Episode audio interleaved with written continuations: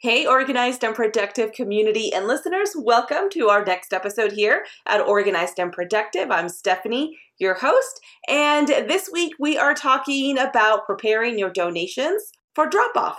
Something that many of you probably don't really think about, but if you can prepare just a little bit before you head on over to the donation center, it will save you so much time in the long run and you will be able to maximize the donation, the actual drop off the donations and the gesture. So let's get to it and let me give you my tips as a pro organizer. Welcome to the Organized and Productive podcast with the Organized Flamingo. I am your host, Stephanie, a professional organizer and productivity expert.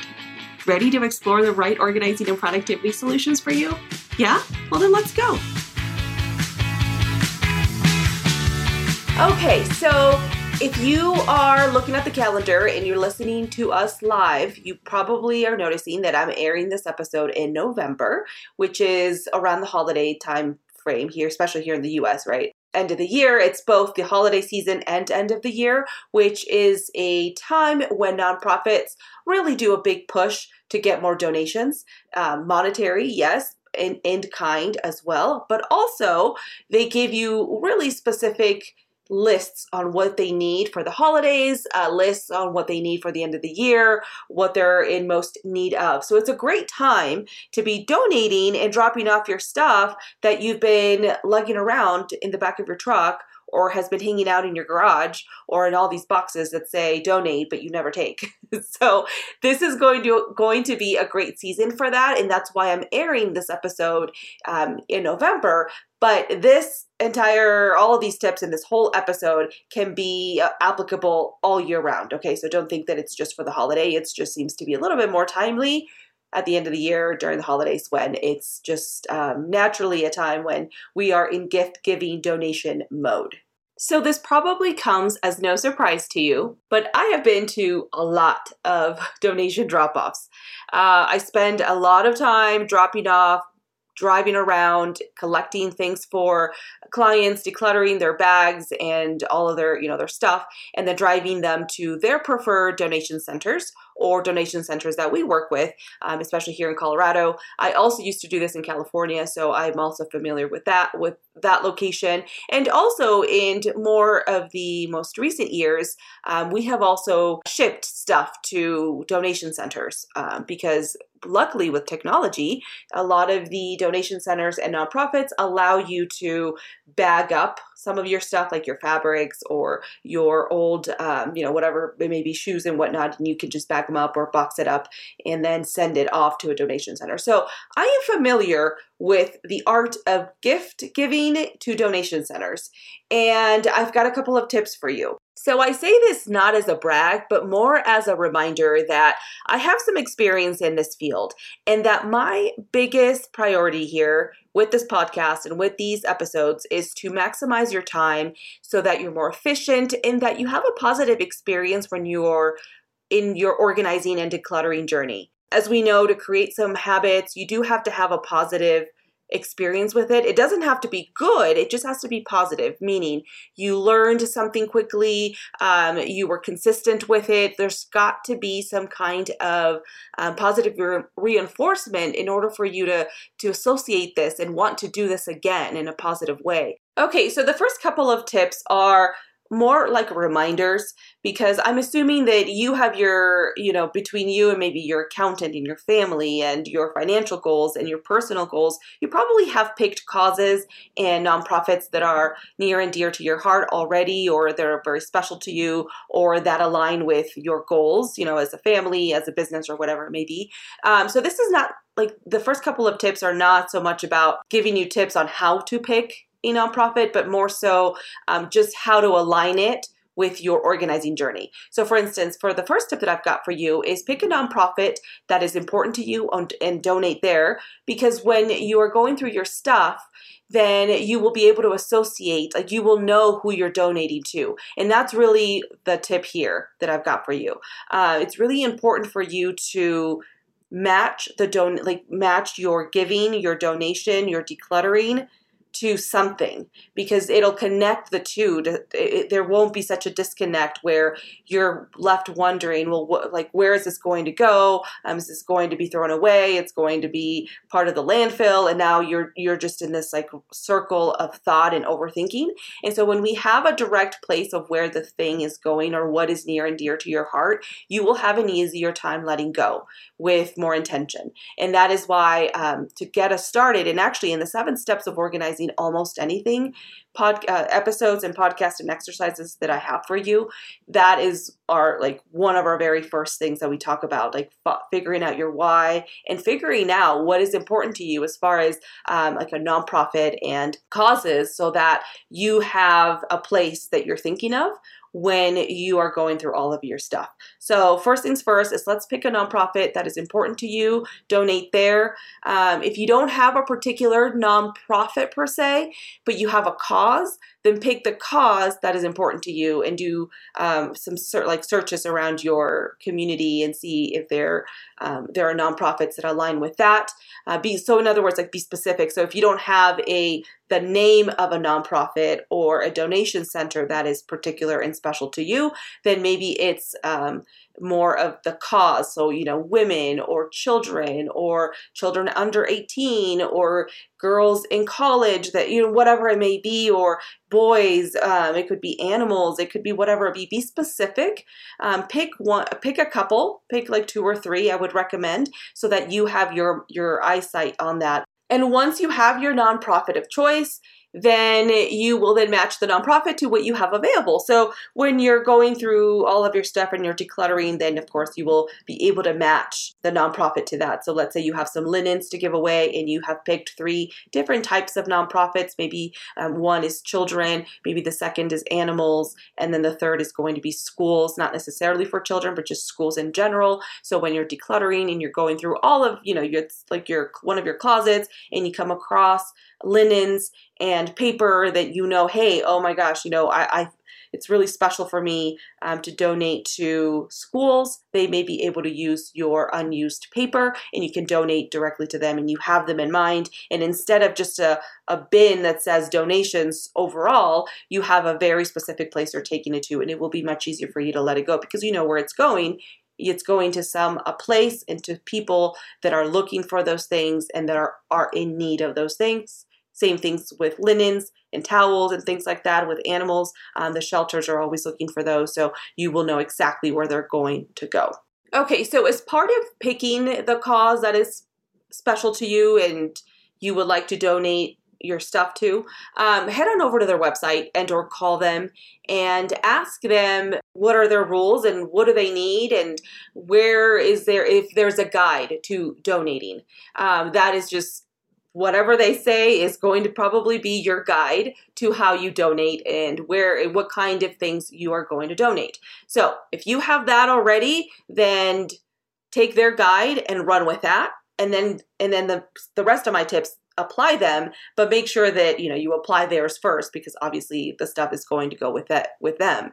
Uh, my tips that are coming up in just a second here, the rest of them are if they don't have a guide. If they don't have a guide, then these are some of my tips that I would recommend. And honestly, some of these are very universal anyway um, that most nonprofits would appreciate. So I think that they can be applied even if they do have their own guide. Um, but like I mentioned, it's you know take their guide and make that a priority.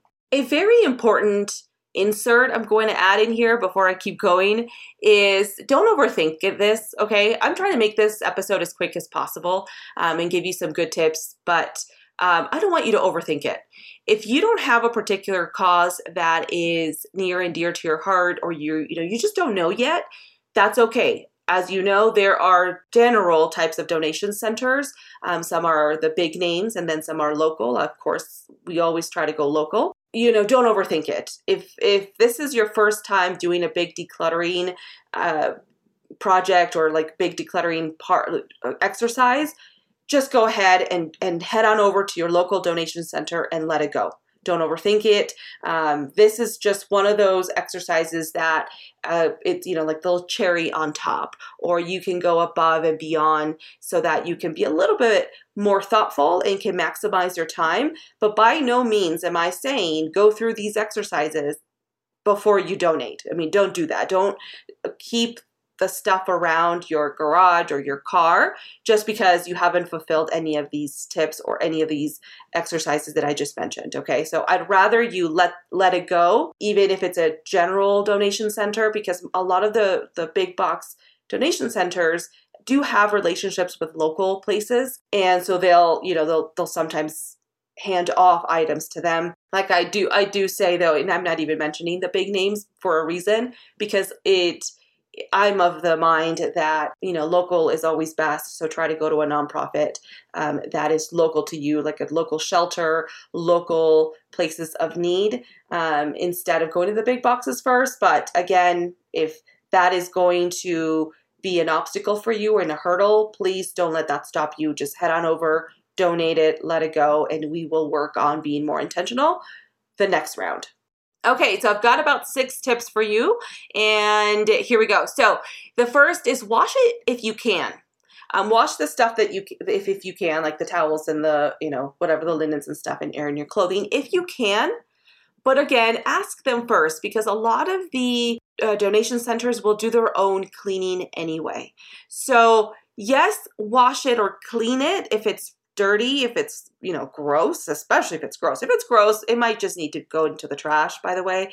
Um, you know, don't donate trash. That's that's a that's not fair. Um, this is more if it just needs like a quick wash, um, definitely do that and then donate it. Um, especially if it's been sitting it maybe in a box for a really long time, it could just it could be beneficial just to do like a little quick wash. So, but a lot of them will have their own cleaning process. So I just kind of want to give you that heads up that um, you may not have considered that they probably do their own cleaning and washing anyway. So ask them, but give it to them in good enough shape that it won't be considered trash. For the next tip on preparing your donations for drop off is seasonal items should take priority. So take that into consideration, um, especially when it comes to clothing and holiday items, you know, like holiday decor, because that's what they will be able to give away the quickest, give away or sell. This can be easily done if you do seasonal decluttering too, which is something we talk about and have a podcast on.